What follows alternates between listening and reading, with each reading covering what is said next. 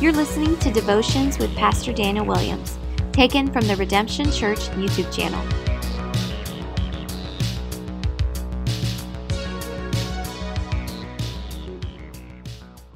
All right, all right. We're back at it again doing another live devotional. And today, what I want to talk to you about is gloating. How the Bible tells us not to gloat. And today's text that I want to share with you is from Obadiah.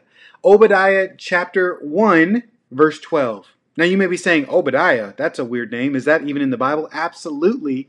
It is actually the smallest book in the Old Testament. So you may not know where it's at. You may need a concordance, but there's only 21 verses in this little uh, letter. However, it, there's a powerful punch and a powerful message for us today from the book of Obadiah.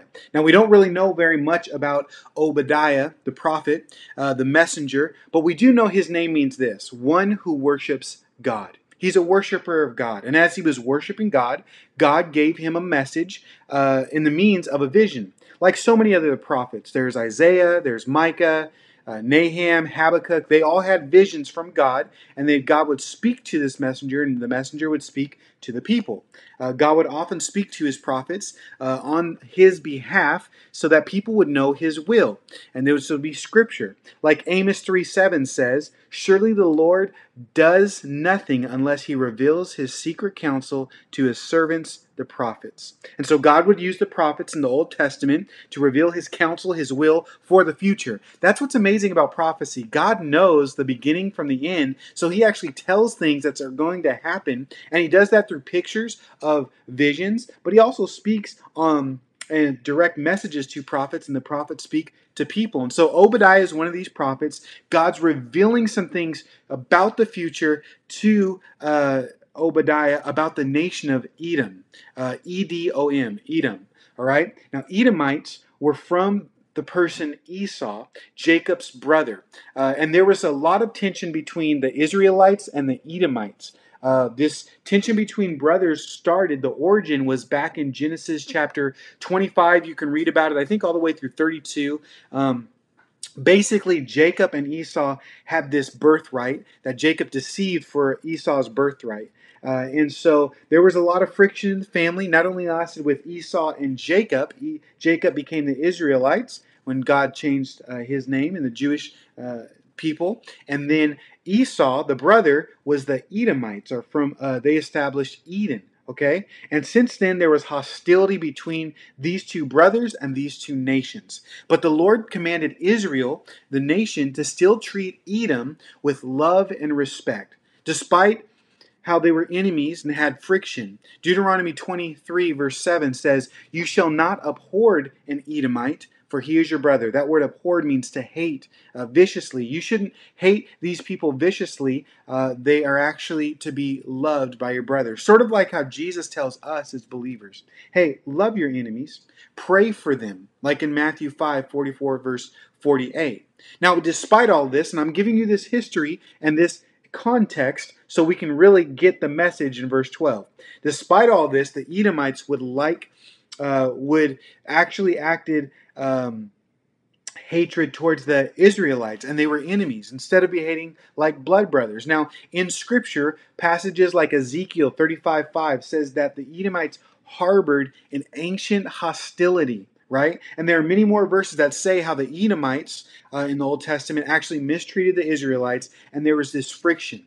And so Obadiah, in this book, this 21 verses, one chapter in the Old Testament, he's going to speak judgment on the Edomites for their sinful ways and their hatred ways towards the Israelites. Okay? God actually does judge sin, not just in the house of God or the church or the, uh, the nation of Israel, but the whole world, the nations. He's the God of the nations. And in verse 15 is sort of a theme verse or the context of, of the whole book.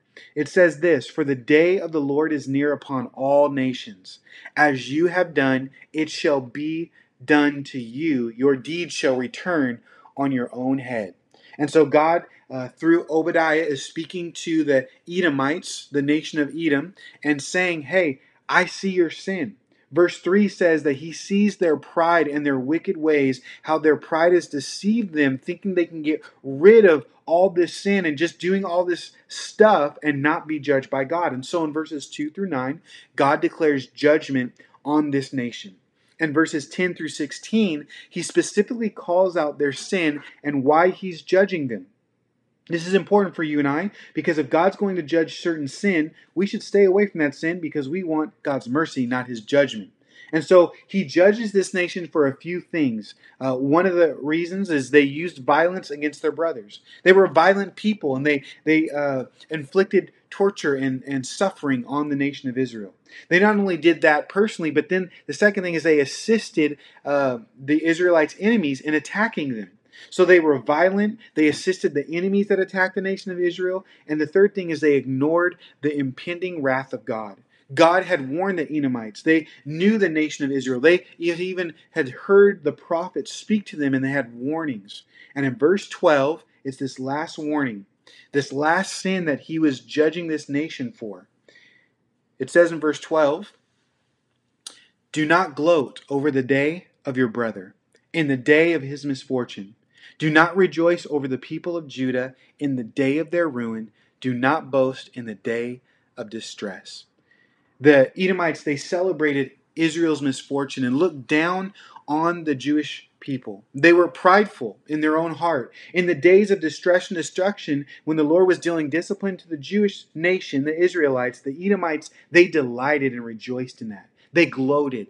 They cared more about themselves and their own vengeance. Because remember, there was tension between the nations. And so when that nation went down, they, they rejoiced and got excited. They gloated. They took pride in putting down others. They celebrated when other people's were going through misfortune. And it wasn't very loving. And God says, Listen, I'm going to judge you for this, for not being loving, for putting other people down, for in your heart, priding, having all this pride. God did not want them to boast and to gloat. And He said, I'm going to punish you now for this. The same way that you hate and you give violence and that you assist enemies and, and that way you neglect the fear of the Lord, I'm going to hold this against you, this sin against you. And you know what? It's a warning for you and I. Many years later, the principle is still true. God doesn't want you and I to gloat either. God doesn't want us to boast and to gloat over people's misfortune and their falling. You know, Proverbs 24, verse 17 and 18 says, Do not gloat when your enemy falls. When he stumbles, do not let your heart rejoice, or the Lord will see and disprove and turn his wrath away from him. God wants us as his followers to display mercy and love because he displayed mercy and love towards us. Yes, his enemies. Romans 5 8 says that we were enemies of God, but God, in his love, despite our sin, came still to save sinners like you and I.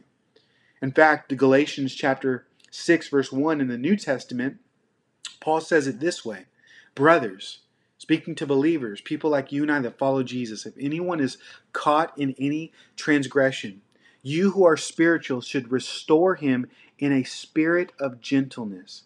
Keep watch on yourself, lest you be tempted as well. And so remember we are sinners saved by grace. That's what the church is this community of sinners saved by God's grace. And we mess up as well. We need forgiveness and we need mercy. And Galatians 6 reminds us and says we need to have a spirit of gentleness. Or another great word for that is humility. Remember, the Edomites were deceived by their pride, but God wants us to walk in humility when it comes to our enemies falling, when it comes to people falling into sin and getting the wrath of God and judgment because we all fall short of the glory of God. We all sin. We all need to receive the mercy from God. And because as believers we have received that mercy, it should cause us not to gloat, but to praise God and to give mercy to others, even our enemies. Now, this doesn't mean that we approve of our enemy's sin the Edomites were called out on the carpet for their sin, and God saw that. And it doesn't mean that we even help people in their sin and in their pride, but it does mean that as believers, we love people, show people compassion, mercy, and humility, and we pray for them. You know, it was like the prophet uh, in uh, told King Jehoshaphat in Second Chronicles 19:2. He said, "Should you help the wicked and love those who hate the Lord, so bring on your wrath from the Lord? And the answer is no. No, we don't partake in the wickedness and love the sin unless the Lord judges us as well. But being loving biblically does not mean that we need to approve of sin and participate in the sins of the world. We can still love people while standing true to God's ways in, in humility, stand in his righteousness, and let God judge people. Remember verse 15, that the key theme of this whole book, it says, For the day of the Lord is near upon all nations. Listen, God will judge the living and the dead. He doesn't need us to be pointing the fingers, putting people down. He needs us to be loving people, standing for truth, and praying for people so that they would repent and turn to Him, so they wouldn't have that judgment. The Bible says, Vengeance is mine, says the Lord. And we care, uh, we are to care, let, we are to let God uh, take these judgments and judge people.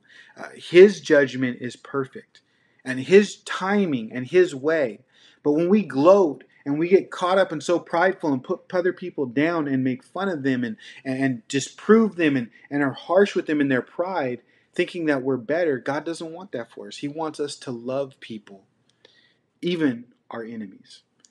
And so I would just give you this warning from Obadiah 1:12. Don't don't gloat. Don't be caught up, especially in social media. Please gloating. Don't get caught up in gloating and rejoicing when people are judged or when people fall. Give mercy. Give love. You don't have to approve of their sin, but you can give grace and mercy. God didn't approve of our sin, He gave grace and mercy. And He died on the cross for our sins, and we can now go to God. And we should be pointing people to God when they fall to help them restore in a spirit of gentleness or in humility. So let's just keep praying for people that they would repent. Let's just stay humble as Christians, knowing we need God's mercy as well to be saved from God's judgment. And so my encouragement is from Obadiah 1:12. The Lord says, "Do not gloat." They were being judged because they gloated. Let let's make sure that we aren't being judged because we gloat, because people fall and stumble. We know that it's a part of our life and it's going to happen. And when people do that, let's lift them up in the Lord and let's point them to a Messiah, a Savior who gives grace and mercy in humility as you turn to Him. So I hope that was an encouragement to you. Obadiah, you should read it. It's only 21 chapters, but this is just another little devotional or a uh, Bible study to get you thinking about God's Word.